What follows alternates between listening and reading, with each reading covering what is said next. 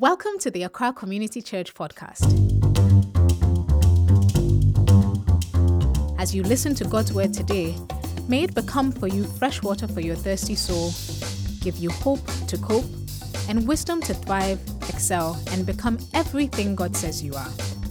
God bless you as you listen to today's sermon.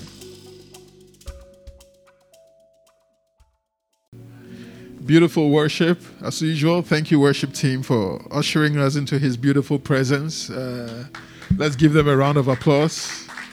Amen. Amen. Thank you for blessing the people of God with your gifting. Amen. Morning, morning. morning. We have been going through a month and a season of appreciation. Amen. We've looked at appreciation in marriage, appreciating God. And today I wanted to talk about appreciating self. I'm not talking about boosting ego or bragging. Uh, a lot of people do that on social media nowadays. But I wanted to talk about confidently confessing, accepting, and declaring who God says you are. Amen. It's really important. Many times we talk down on ourselves. One of the saddest stories in the Bible is when 10 grown men valiant men, solid warriors were selected. They were handpicked among the thousands upon thousands of people who were in the nation. They were handpicked. In fact, there were 12 of them. They were handpicked to go and spy out the enemy's land.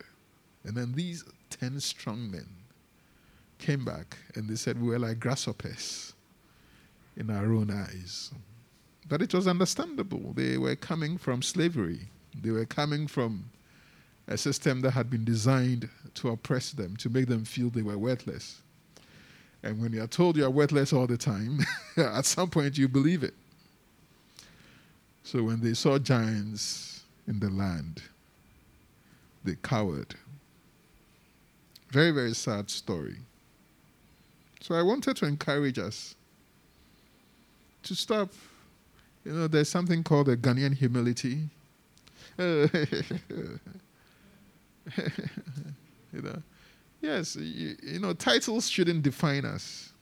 You know, we are bigger than our titles. Amen. But to also downplay who God, where God has brought us and who He has made us, doesn't glorify Him. Amen. That kind of humility is actually pride. but whilst I was preparing to share that, I just felt strongly that maybe what we should focus on this morning is once again appreciating each other. Amen.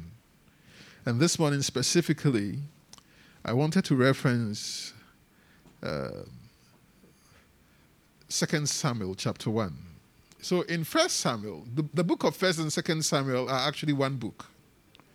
It was originally written as one account. It's a very, very historic account of how God established Israel as a nation. And it is the book that establishes clearly how Israel moved from theocracy, from a system of leadership where they were a nation whose God was also their king, in a very literal sense. They moved from a nation that took direct instructions from God and were compelled to live by the ordinances, decrees, and commands of God. To a nation, they, they, they transition from that into a monarchy. Amen. Today, many people call nations like Ghana a Christian nation. But trust me, for about over 3,000 years now, God has not been interested in a theocracy. he tried it with Israel and it didn't work because you can't let somebody love God by law. Somebody can only love God by choice. Amen. So theocracy, it is nice. It's a very beautiful concept, and I know Christians love it. They love to say, we are a Christian nation. But we also all know that the evidence on the ground is that Christ hardly ever appears in our transactions. Because you can't instruct people to love God by law. Many of you work in companies where you have morning devotion every morning. And yet you know that it has absolutely no impact on the, conver- on the conversations that happen immediately after the morning devotion. In all the dealings of the day, the morning devotion has zero impact. But it makes you feel good. You cannot let people love God by law or by decree. You have to choose you this day whom you will serve. And as Joshua clearly declared, he said, As for me and my house, we have chosen that we will serve the Lord. But you also have to choose. So when we get to the end of First Samuel, we see 40 years of the reign of the first king of Israel. A generation, 40 years represents a generation. So Israel, the first generation of people who were established under a monarchy had passed. And it was turbulent. it had been turbulent. And in chapter 1 of 2 Samuel, the first king of Israel, Saul, had died along with his three sons in battle against the Philistines. And uh, David a person who had been persecuted heavily by Saul writes a song in honor of, of Saul, the late King Saul, and his son Jonathan. And this is what he says. Verse 17 says Then David composed a funeral song for Saul and Jonathan, and he commanded that it be taught to the people of Judah it is known as the Song of the Bow, and it is recorded in the book of Jasher. Your pride and joy, O Israel, lies dead on the hills. I prefer how the King James puts it Thy glory, O Israel, is slain upon thy high places. Oh, how the mighty heroes are fallen. Don't announce the news in Gath. Don't proclaim it in the streets of Ashkelon or the daughters of the Philistines will rejoice, and the pagans will laugh in triumph. O mountains of Gilboa, let there be no dew or rain upon you, nor fruitful fields producing offerings of grain. For there the shield of the mighty heroes was defiled. The shield of Saul will no longer be anointed with oil. Verse 22 The bow of Jonathan was powerful and the sword of Saul did its mighty work. They shed the blood of their enemies and pierced the bodies of mighty heroes. How beloved and gracious were Saul and Jonathan. They were together in life and in death. They were swifter than eagles, stronger than lions. O women of Israel, weep for Saul. For he dressed you in luxurious scarlet clothing in garments decorated with gold. Oh, how the mighty heroes have fallen in battle. Jonathan lies dead on the hills. How I weep for you, my brother Jonathan. Oh, how much I loved you. And your love for me was deep, deeper than the love of women. Oh, how the mighty heroes are fallen. Stripped of their weapons, they lie dead. This is the reading of God's word. After reading this song, this song that David decreed that everybody, if you go to school, they have to teach you this song. Everybody in Judah must sing this song. Whether you like it or not, you have to know this song. A song honoring Saul and Jonathan. And yet, if you read those of us who are on Clubhouse, Sweeter Than Honey, we've been going through First Samuel. We are pretty much at uh, 31, which is the last chapter. So we are pretty much done studying the book of First Samuel.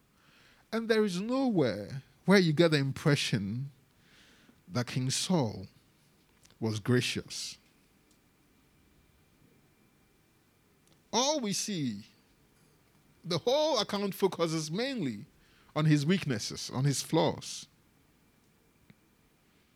But in verse 23 of 1 Samuel chapter 1, David writes and says, How beloved and gracious were Saul and Jonathan.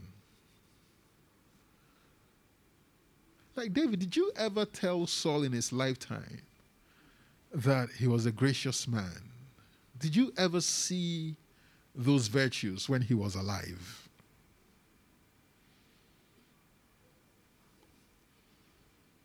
It was in death that he realized how united, how King Saul actually had a very strong relationship with his children. Remember when David's father was asked if he had a son God could anoint as king, he had forgotten he had a son called David.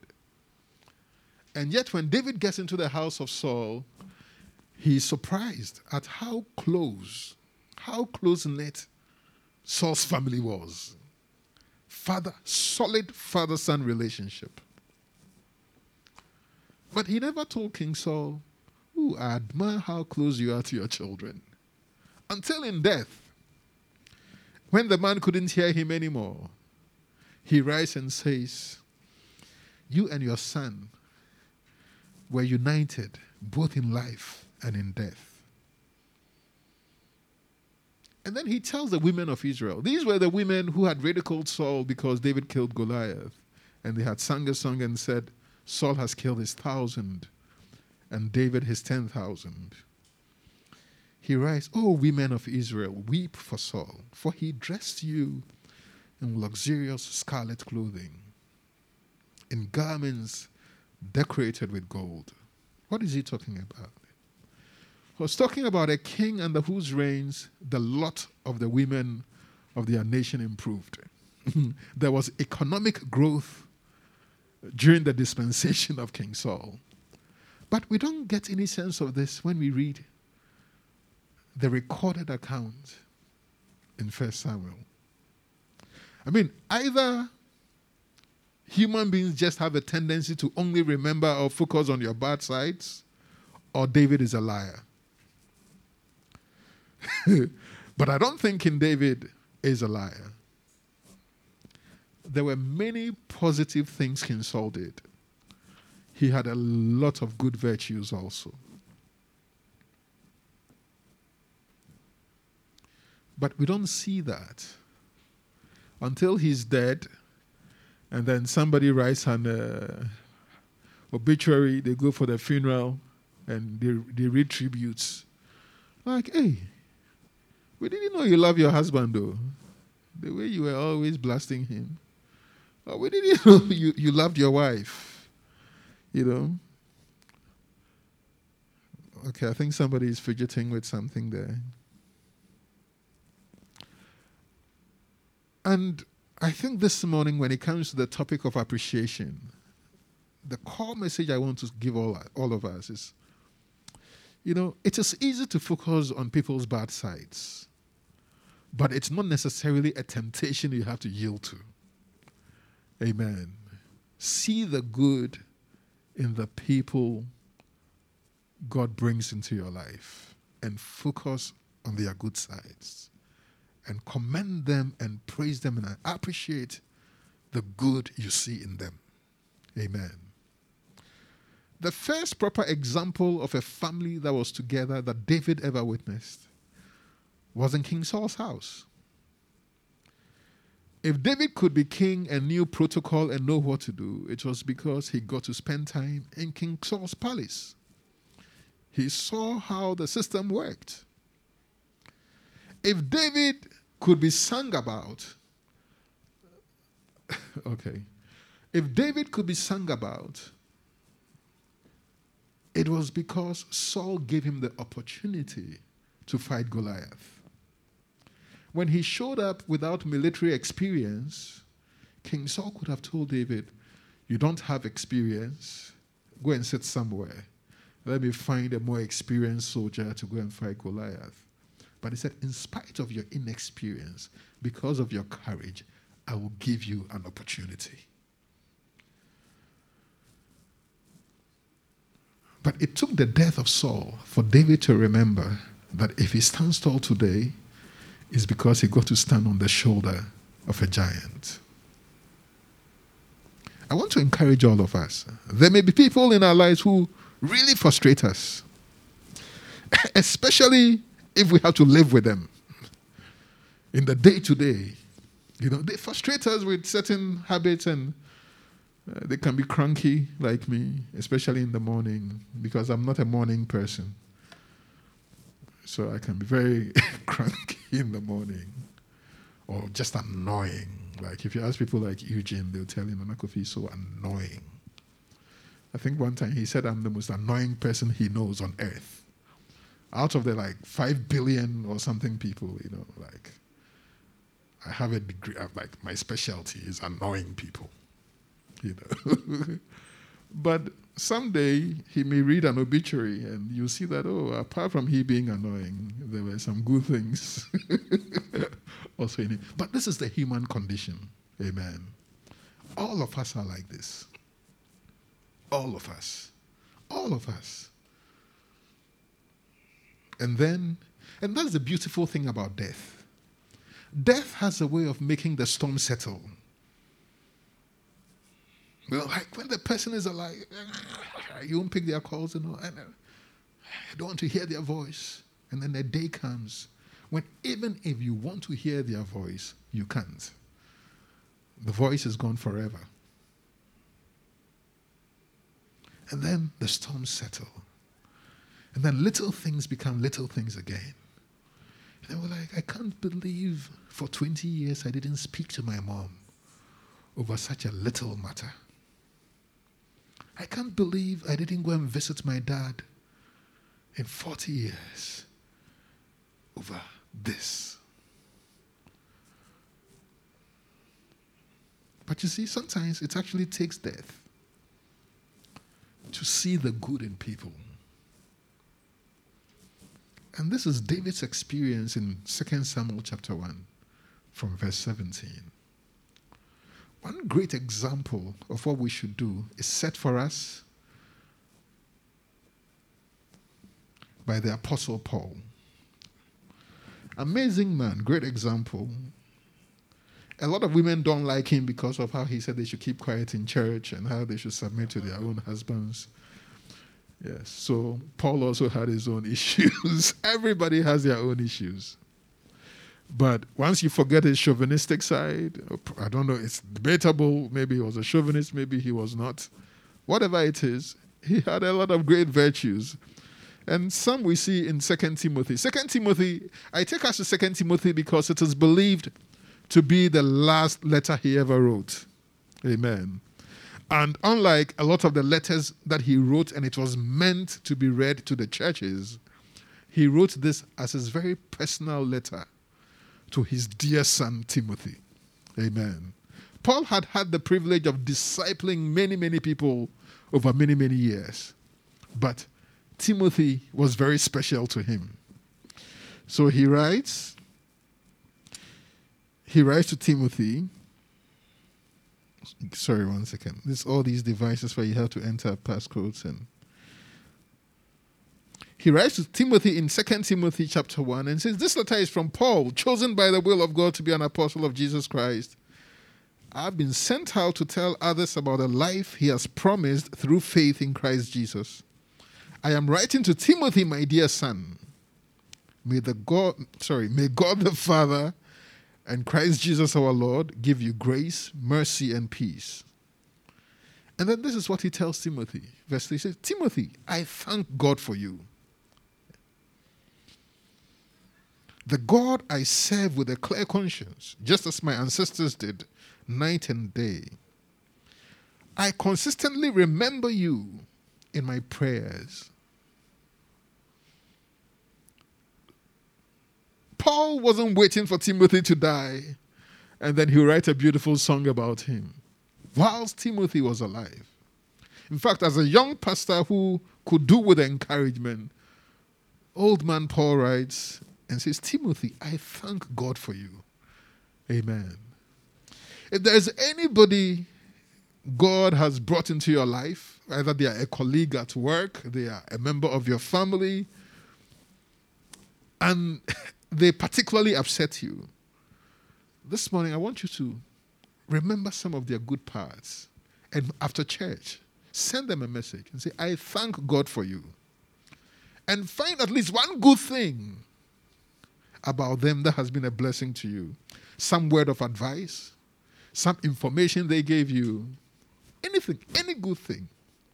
Write to them and say, I thank God for you.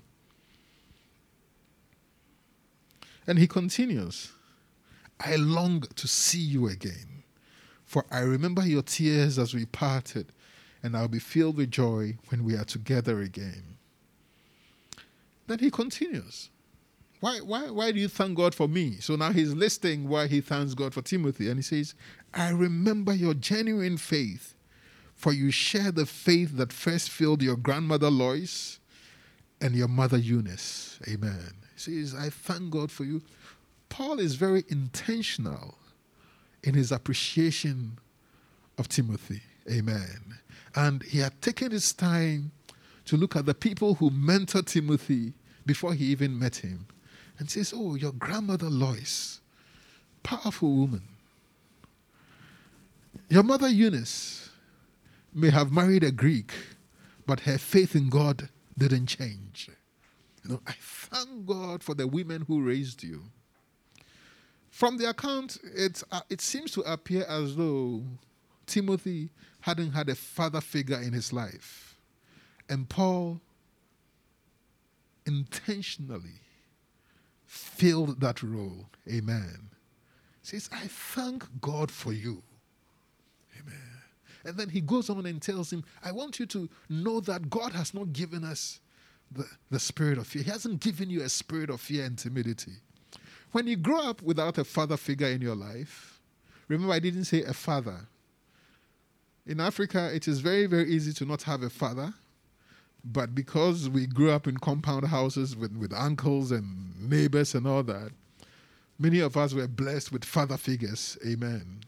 But if you grow up without a father figure in your life, it can really steal from your confidence and your courage. Or if you have a father who never makes you know that he thanks God for having a daughter like you or a son like you. You know, you don't have a parent who appreciates you and lets you know what you mean to them, you grew up and you are timid. You always think you are not good enough. You see, this is the mystery about this world. As intelligent as human beings are, as clever as we are, we've been to the moon, we've been to wherever, all these planets. But you know, as a human being, you never see your own face. There is no technology that is invented that makes you actually see your own face the only time you see your face is actually just a reflection. That's why marketers, when you go to a boutique to buy clothes and you decide to use their mirror, the particular mirrors they have in there are designed to make you look slimmer.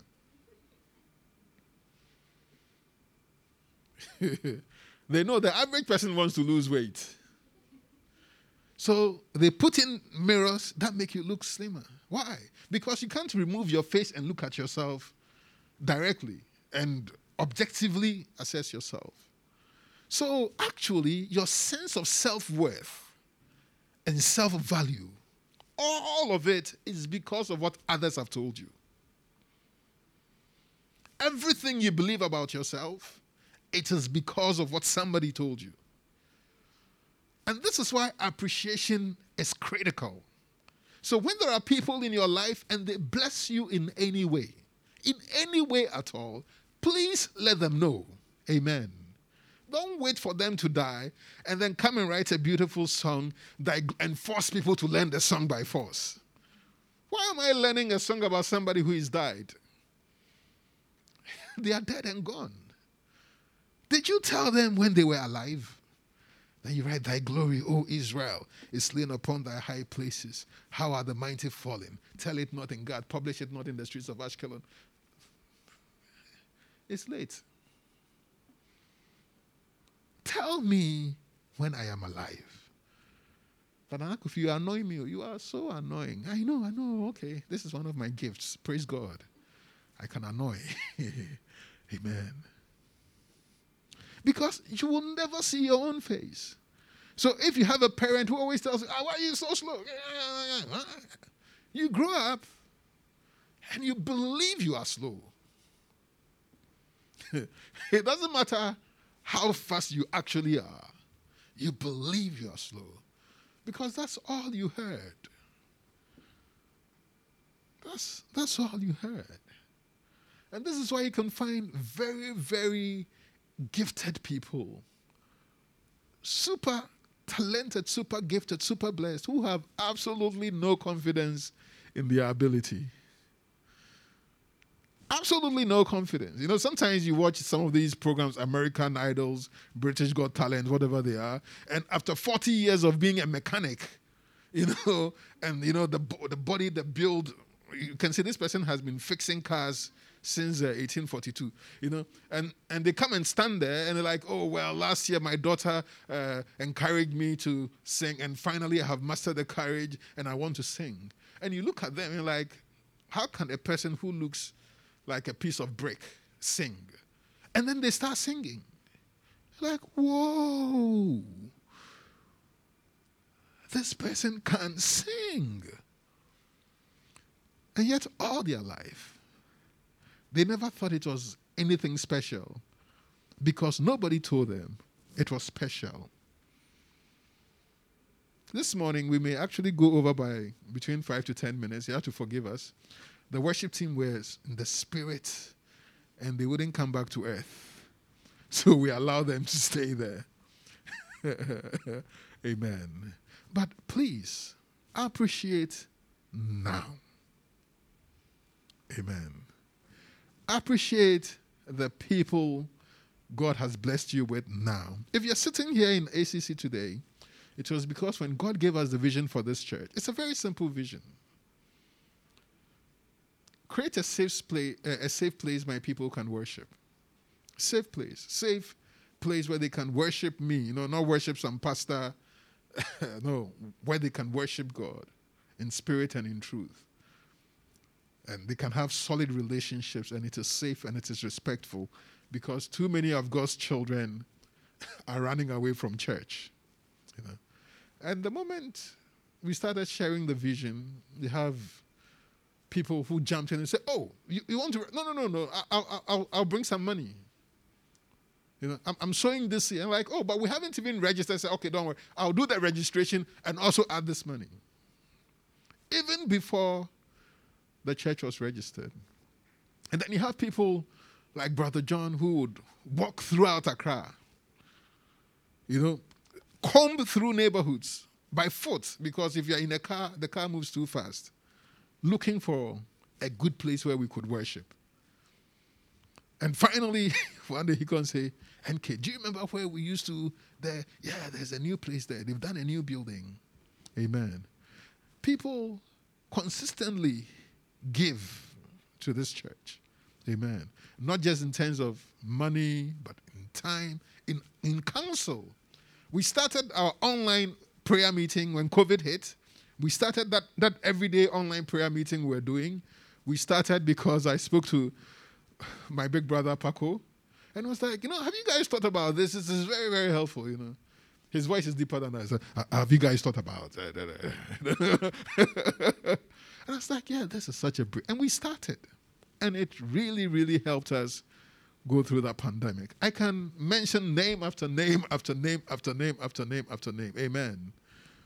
And this morning I want you to know that I appreciate you. Amen. People walk into this church and they can't believe that. I mean, I'll say this. They can't believe because there's no white person here today, so I can say. They can't believe that uh, it's not a white people's church. like, how come you guys are so organized? You are not rowdy.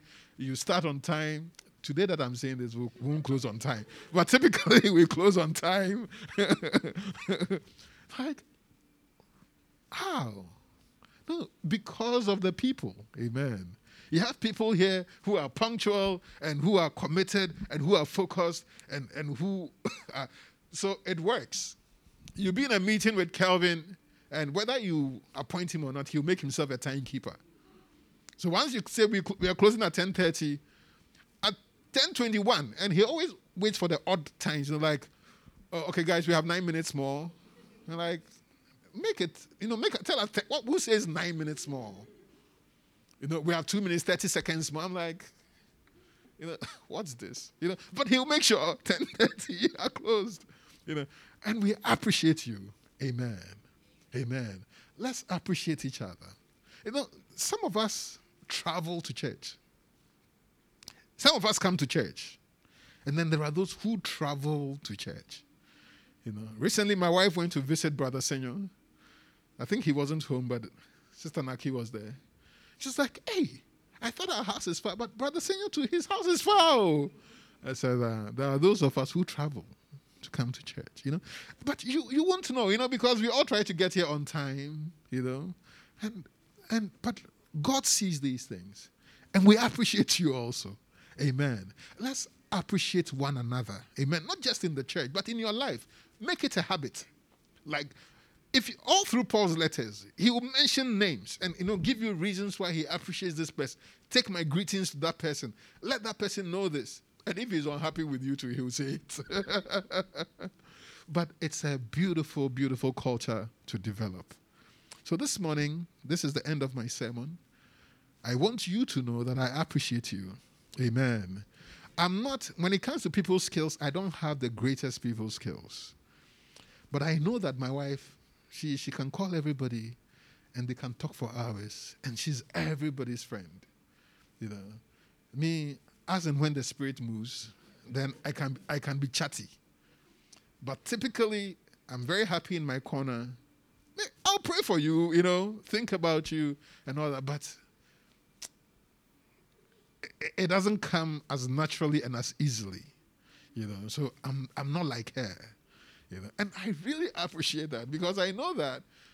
I'll give you a quick example. So yesterday I called brother Edwin or Uncle Edwin because I haven't spoken to him in a long time, and I didn't even know his wife was back because I knew that she had traveled. And he's like, "Oh, she's back. Oh, your wife knows. Oh, your wife knows. your wife knows. your wife. Everything my wife knows." And I think at some point she gets tired updating me. so that update was, uh, yeah, it wasn't up to date. You know, but but that's it. You know. So we all have giftings and we all have abilities, and in any way, in any way, we bless each other. Let each other know. Amen. Amen. Let's not only talk when we are unhappy. If you read the book of First Samuel, you don't see any good thing in Saul. And yet, when they wrote his tribute, you're like, wow, there were some good things in him. Amen. Let's appreciate people whilst they are alive. Let's pray. Father, we thank you for your goodness and your mercy. Lord, we pray in Jesus' name that may this wisdom Paul so beautifully demonstrates in his letters help us be our guide, Lord. Help us appreciate the people you bless us with our spouses, our children, our colleagues at work, our family, both nuclear and extended, the church family, and in community in general. Father, make us a people who are known for, for seeing the good in others and commending them. Because it is one of the easiest ways, one of the cheapest, yet one of the most powerful ways to bless people. We thank you for this. In Jesus' precious name, amen. Amen. Thank you for listening to today's sermon. If it blessed you, share it with a friend. For more information on how to fellowship with Accra Community Church, visit our website www.accrachurch.org. God bless you.